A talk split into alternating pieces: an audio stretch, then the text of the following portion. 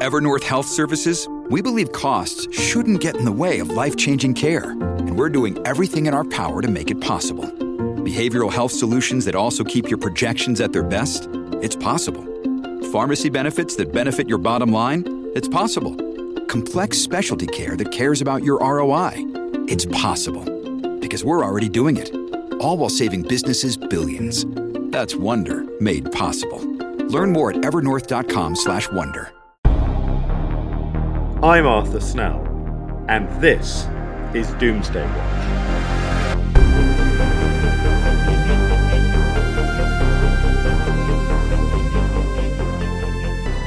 Hello and welcome to a special edition of Doomsday Watch. My name's Andrew Harrison. I'm the group editor of Podmasters, the shadowy organisation behind this podcast and others like The Bunker and Oh God What Now.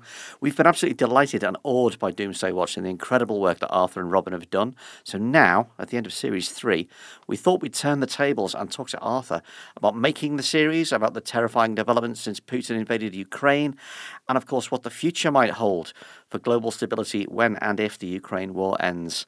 And we've got some questions from listeners too.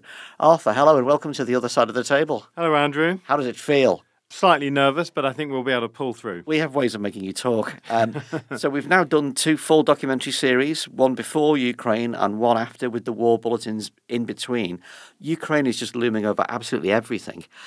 If I told you in November 2021 when we started that by January 2023 there'd be a war in Europe and an attempted coup in Brazil as well as the US, what would you have thought? Well, I don't want to say I would have said, yeah, I knew that, but none of those things are way out of the realms of possibility. Trump, in the run up to the election in you know in 2020, was making it clear that he wouldn't abide by the result if he didn't get the result he wanted. And I remember listening to a fascinating podcast, um, Deep State Radio, where they were talking about how they'd war gamed what would happen, and they couldn't get past the the point of a sort of constitutional crisis. So in a way, there, there were plenty of serious people who who saw that coming. Similarly, with Bolsonaro, in a way, what's interesting there is the fact that he got to the election, he lost the election, he admitted he'd lost the election. He didn't concede, but he didn't stand in the way. But clearly, there was this sort of ongoing, uh, sort of parallel track with his uh, associates who then tried this sort of insurrection, coup, whatever you want to call it, just the other day. Uh, whether or not he was directly involved with that, I think remains to be seen. Um, and the war in Ukraine, it was. It didn't look like the most likely outcome, but it was always a possibility. Putin was threatening it; he was building up his troops. So I think, I think the fact that all these things have come together shows just what a strange period of history we're living through. But but they're none, none of them are individually unpredictable events. Do you think that Putin could have sustained the grip he has on Russia without a war? Yes, um, I think he could very easily have done that. He he could have done various little escalations without trying to take Kiev. He could have expanded the war in the Donbass. He could have um, perhaps done some sort of provocations around the edges of Crimea. And I think he would now probably be feeling a lot safer. He's gone all in. He really has to win this war, um, although he probably won't. Well, let me rephrase that then. Could Putin have sustained his grip on Russia without some kind of aggressive external direction, without without conflict of some kind? I understand what you mean when you say he didn't necessarily have to launch this mm. terribly ill-equipped, badly planned, uh, appalling um, misjudgment, but it seems to be that a posture of permanent aggression is what keeps him in place, and if that goes, what's keeping him there? Yeah, I, so he has to. Yes, he has to persuade the Russian people that they are threatened by some external actor. And there's this weird kind of shibboleth of Ukraine, NATO, Nazis. You know, it it, it, mm. it doesn't stand up to any analysis, but that's this sort of inchoate fear. Uh, so you're right. I think that he he had to continue to provoke some kind of external uh, conflict. But then he had so many. He's got a sort of huge menu of options. You know, he could have done something in Moldova or some something in, in a smaller country, in a place with much less riding on it, a place that NATO would care about a lot less. Um, he chose to invade the the only country that's nearly as big as Russia in Europe, um, and um, and you know, well, we all know how that worked out for him. So I think it's a it's a sign of uh, how his his own decision making and, and the advice he's getting is incredibly poor, including the advice he was getting that the Ukrainian state would sort of collapse, you know, within within hours, and they would just sort of stroll into Kiev. I mean, uh, uh, we're sort of very nearly coming to the first anniversary of, of the invasion, and still, you know, even if you followed it fairly closely, it's very difficult to see what Putin thought he was going to get out of this in short order, apart from the you know, the the victory as a symbol. But what what what does he actually want from Ukraine? Yeah, well, that's a really good question. I think one of the things to, to keep in mind is that the understanding that I have, including you know speaking now and then to sort of you know officials uh, in a kind of quiet way, is that that their assessment is that he still thinks he can win. But he thinks he thinks winning is having having failed to win with the Blitzkrieg, which was obviously Plan A. Plan B is that the decadent West will eventually fold because we don't like paying too much to heat our homes. We don't like uh, the inconvenience that goes with being at war. Um, and and interestingly, you know, partly because this has been a very mild winter, it doesn't feel very mild today in, in the UK, but, you know, it has been if you look at the weather patterns. Uh, they're already in Russia talking about the next winter. They're already right. they're already thinking, well, fine, we'll just roll on another 12 months. Now, that presupposes that he can continue to feed conscripts into the meat grinder, which, you know, which obviously is a tragedy of its own, uh, on its own merits. Um, but Russia has this history of dealing with very heavy casualties in war. You know, it lost 20 million in World War II, whereas, you know, most of the other uh, sort of allied powers had a fraction of those numbers. So I think the way that Russia looks at warfare is very different. But to, to, come back to your question, you know, what does he get at the end of it? I don't think he wants Ukraine to cease to exist as a formal independent country, but I think he wants something like Belarus, where it's on paper it's a separate country, but it does exactly what he wants at any given time. So what you've described as the potential victory sounds less militarily defined and more defined in terms of the Russian national story. What do we do? We suffer and we die in large numbers, we grind it out and prevail the way the weak West can't. Yes. You know, we ground it out over the Germans in 1944 and 1945. Yeah. It's we, we retold our story and wrote it large. I think that's a really good way of looking at it. That it, it's it, it is almost a sort of cultural narrative rather than a war plan, and maybe that's why the war's going so badly because actually even now, even with all that they should have learned from the last, you know, 11 months, they're not really improving their way of fighting the war. They're just getting people literally using poorly trained conscripts to charge towards machine guns, which you know most countries, including countries that are that are not not in NATO, that countries that are fairly um, uh, you know, f- fairly poor in material terms, wouldn't dream of being so wasteful with their military. But but that's the way Russia is fighting this war. So I was digging back into the past to you know look across the you know the mystifying period of Putin's rule. And the one time that I could find where he actually looked weak was the Kursk disaster when the submarine Kursk sinks in the Barents Sea. 118 sailors die. Putin really mishandles the media, says he feels responsible for the accident but denies that there were delays in the rescue efforts. And that within a year, he's begun taking over and silencing television channels and cracking down on independent media. Was that the teachable moment for him? Never, ever look weak. I think that was certainly one of them. There, there were there were probably a couple. I think he definitely got a real fright um, with the original, the Orange Revolution in Ukraine. I think there were, there were certain moments. So obviously, Putin comes to power. It, easy for historians. First of January two thousand, um, and the first couple of years, he was probably still in a kind of tussle with those that had put him there. And, and he was basically put there by the people around Yeltsin. Yeltsin himself was, by the end of his time in the presidency, basically a drunkard, you know, barely in control. But there were people around him who were ruling the roost.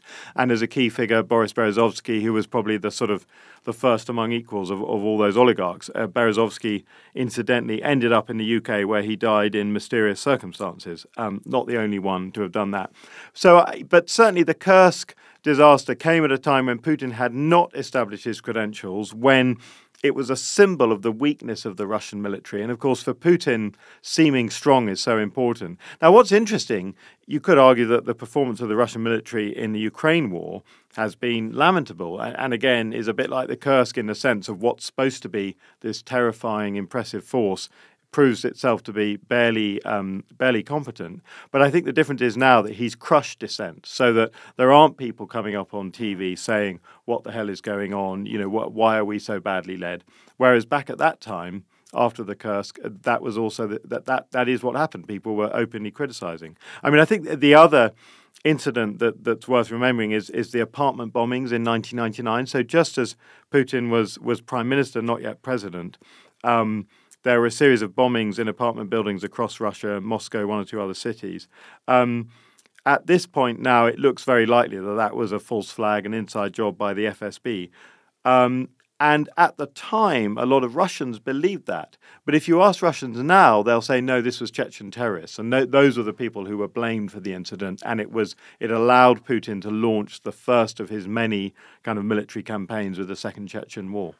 So something I stumbled upon as I was uh, sort of checking out how is Russia's war going, as we do, uh, I found the very first Russia has already lost this war piece.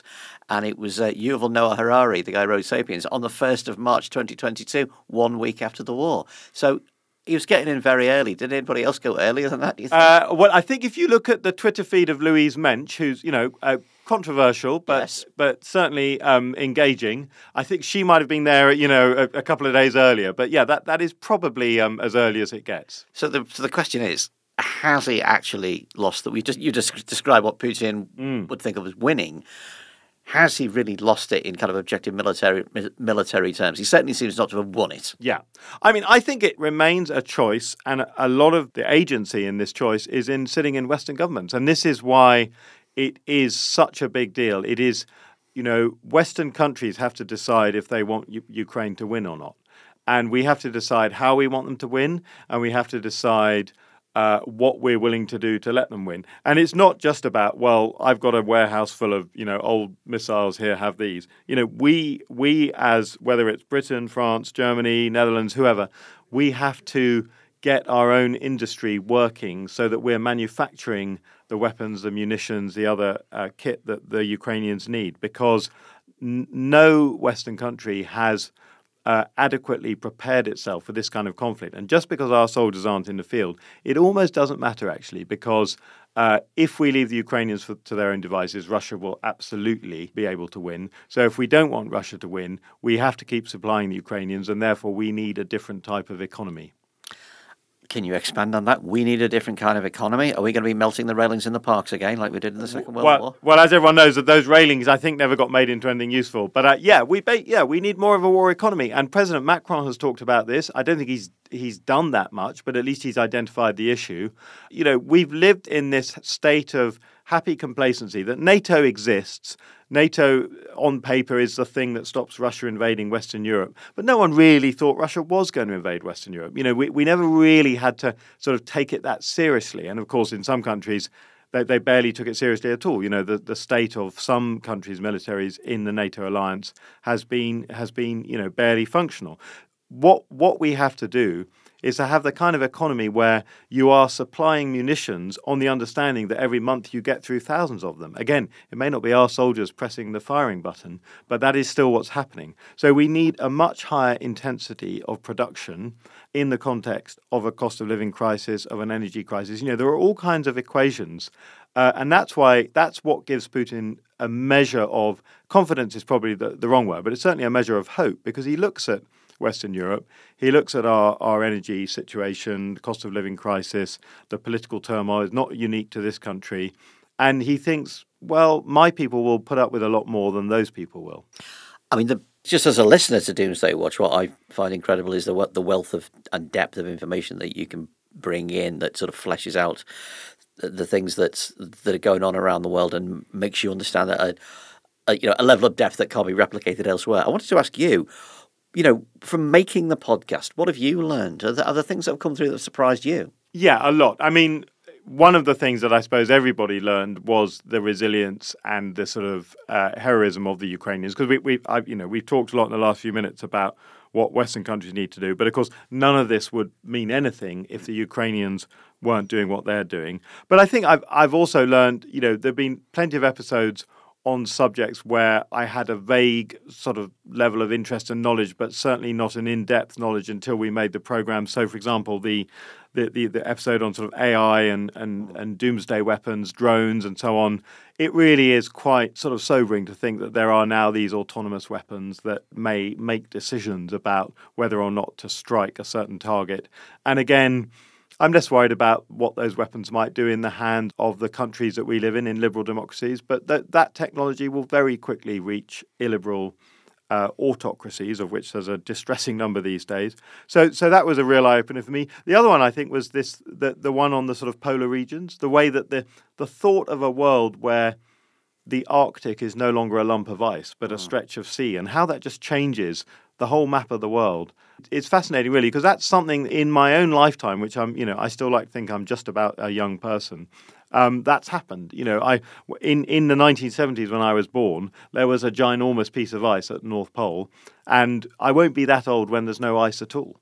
Yeah, uh, and the way that that's not just a a catastrophe for ecosystems and a catastrophe for biodiversity, but shifts the balance yeah. and, and actually produces a new arena yes. for struggles for control, yeah different kinds of weaponry, different economic power, different exactly. trades. Yeah, so, so that's the thing that, that it's, you know, we, we often look at these things from an ecological perspective, which is understandable. And of course, I, I, you know, as much as anyone else, sort of find it hard to sort of grapple with that. But as you say, the the, the geopolitical implications of countries looking to take advantage. You know, a country like China deciding that it is now a polar superpower.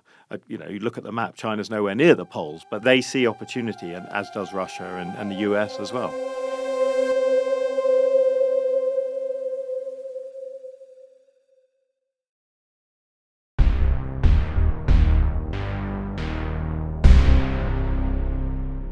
In a good link to a different episode of this season of Doomsday Watch, uh, the Death of American Democracy edition, we have a question from Patreon backer Colin Baines, who says Will the Russian war in Ukraine help the US electorate to recognise its critical role in defending and promoting democratic elections? The counterfactual reality where a second Trump term denied Ukraine aid and disseminated Russian propaganda at the highest levels of government would have been a much darker year for democracy than 2022 turned out to be as horrific as it has been. Um, you know, what would it mean, not just for, for Ukraine, but also for, you know, other threatened democracies around the world if Trump were to stand again and win?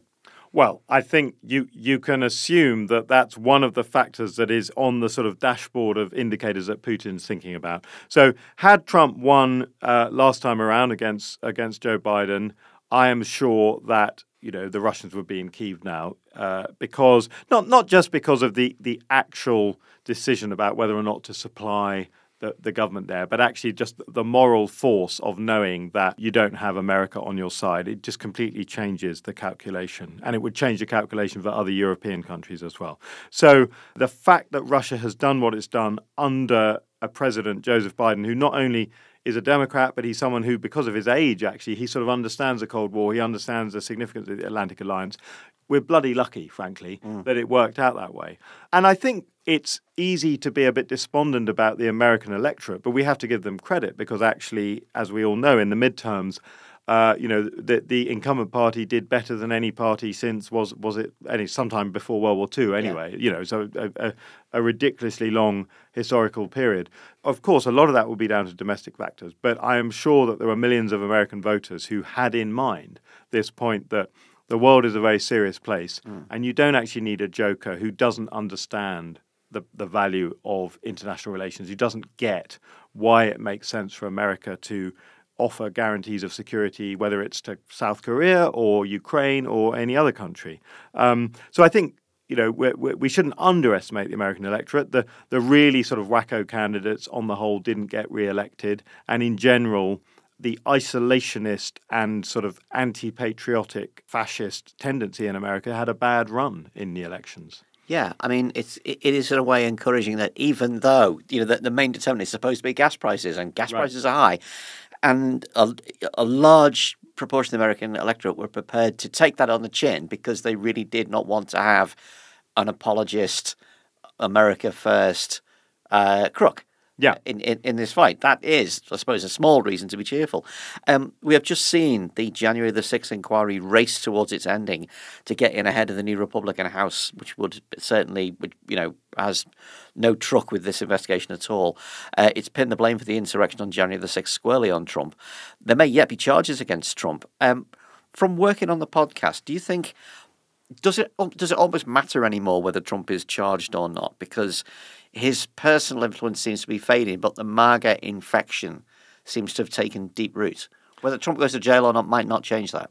I, I think that's a good point. I think that uh, clearly Trump still matters, um, but he doesn't matter as much as he wishes he did. did you know, mm. people talk a lot about Ron DeSantis, but it's not just him. There's a there's a group now. You know, after this whole pantomime of McCarthy becoming uh, the new speaker and, and, needing to go through 15 rounds of election, uh, there's a group, a tiny group, maybe about 20 of the sort of hard right who sit there in, in the House um, who now control him.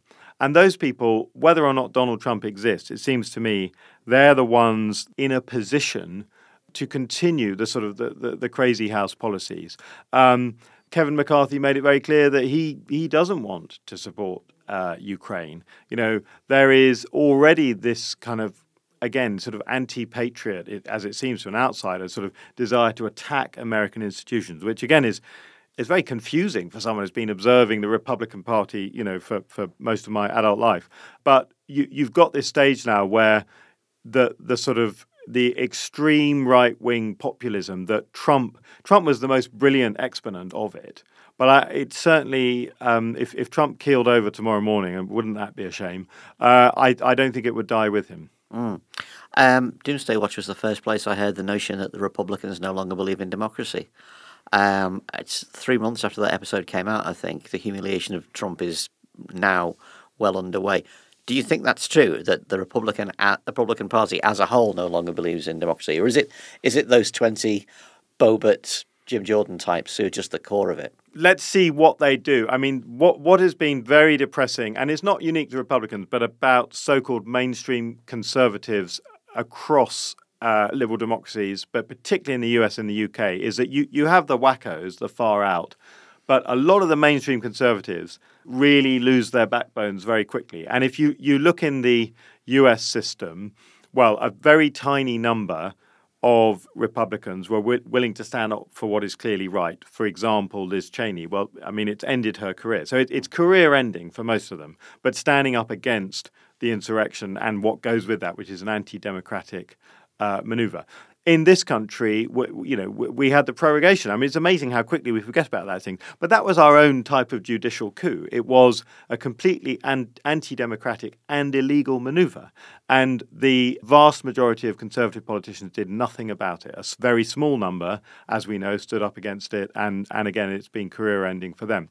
So it seems to me that if you look at what Kevin McCarthy is going to try to do, he's going to try to make it impossible for the elected president and his administration to do any administering. And given that Joe Biden has not just a electoral college majority, but a very clear majority of votes, you know, in the American electorate, that is, as far as I'm concerned, completely anti-democratic. Obviously, we didn't just do Ukraine and America with this 10 part series. You also looked at lots of other lurking dangers around the world, including the rivalry between Saudi Arabia and Iran. Uh, Patreon backer James Pearson wants to know about this. He said, I read in the FT that Tehran has accused Saudi Arabia and other foreign powers of stoking the protests in Iran. Firstly, is it true?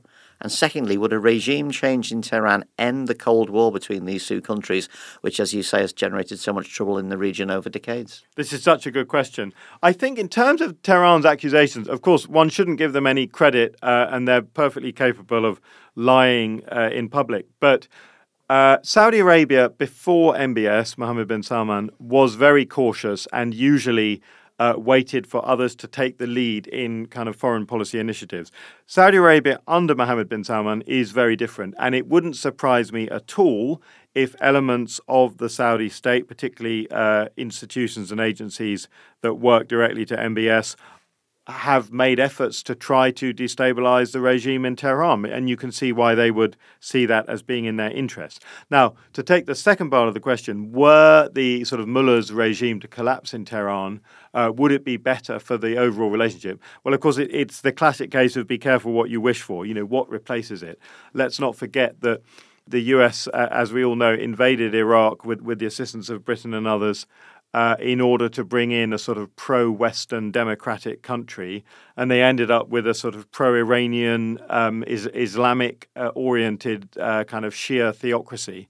Um, uh, now, Iraq, as it happens right now, is is looking sort of better than it has done for a few years. So, and, and no thanks to the Americans, of course. Um, so, so you know, these things aren't set in stone. But I think if there were to be a collapse of the sort of Ayatollah's system in Iran, uh, you can't assume that what replaces it would be better from the perspective of Saudi Arabia or from the perspective of us in the West. And that's not me subtly saying I want them to stay in power. I think that's just you know you, you can't you can't really assume uh, things get easier.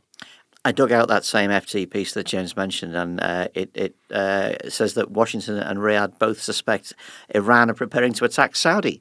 Mm. Uh, I can't imagine a worse time for that to happen. What, what is is this likely? Is this possible? Well, I mean, of course, they've they've done it before, uh, usually via proxies. So the, the the Houthis in Yemen, who, you know, 20 years ago when I was in Yemen, were not uh, fronts for the Iranians, but they, they certainly have become so now, or certain elements of them have become so.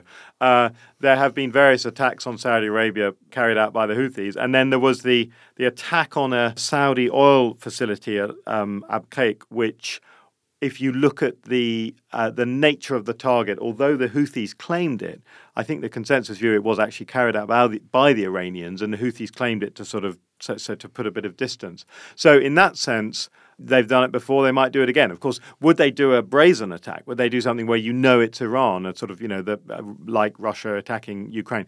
I'd, I'd, be very surprised. But of course, think back to the Falklands War when a, when a desperate dictatorial regime facing economic collapse gives its last throw of the dice. And, and perhaps that, that could be a scenario. So, one final question from Patreon backer Themi McLeod. I hope I pronounced that correctly. Given the current geopolitical climate and the feeling of continuous escalation of tensions over the last six years or so, coupled with a shift towards more autocratic regimes, is a global, potentially nuclear conflict now inevitable? And what would need to happen to diffuse the situation and return us to a more stable state of affairs? It's the 64 million megaton question, it, Arthur. It certainly is. Well, um, so I'm, I'm going to slightly dodge it by saying I'm actually planning to have a conversation with uh, Mike Martin, who, of course, regular listeners will be familiar with, our, kind of military expert, counterinsurgency expert, academic. Mike is of the view that a, a, a major global conflict is extremely likely between nuclear armed powers, and of course, then it could it could escalate. Um, I think it is still possible that we avoid it. The reason I say that, I'm I'm not, as regular listeners might be aware, I'm not often accused of optimism, but I think what the war in Ukraine has shown us is that you can have a lot of a very sort of kinetic war fighting going on, and all of the time countries are still avoiding escalation into what might be called doomsday scenarios.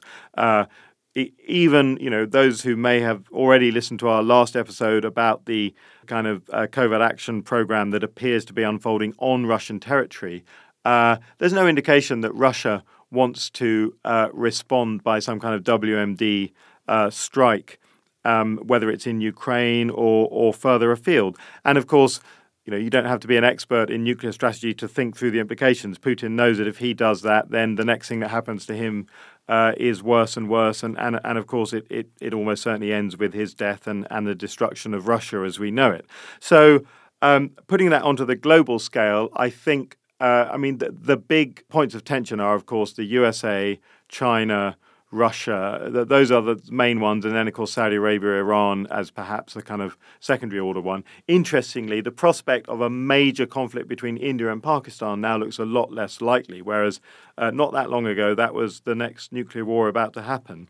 So it seems to me that, that there are a series of these different potential flashpoints. It would be very foolish to say that none of them could sort of um, catch fire. And I haven't mentioned North Korea, which is arguably the, the joker in the pack, because that's where you have such a tiny uh, you know, you can't even call it a ruling class. It's a ruling family and, and basically one individual. So I, I think we're allowed to be scared of North Korea, but I don't think North Korea could create a sort of global conflict. So I think, in, in a really kind of uh, cautious way, I, I do have a measure of optimism.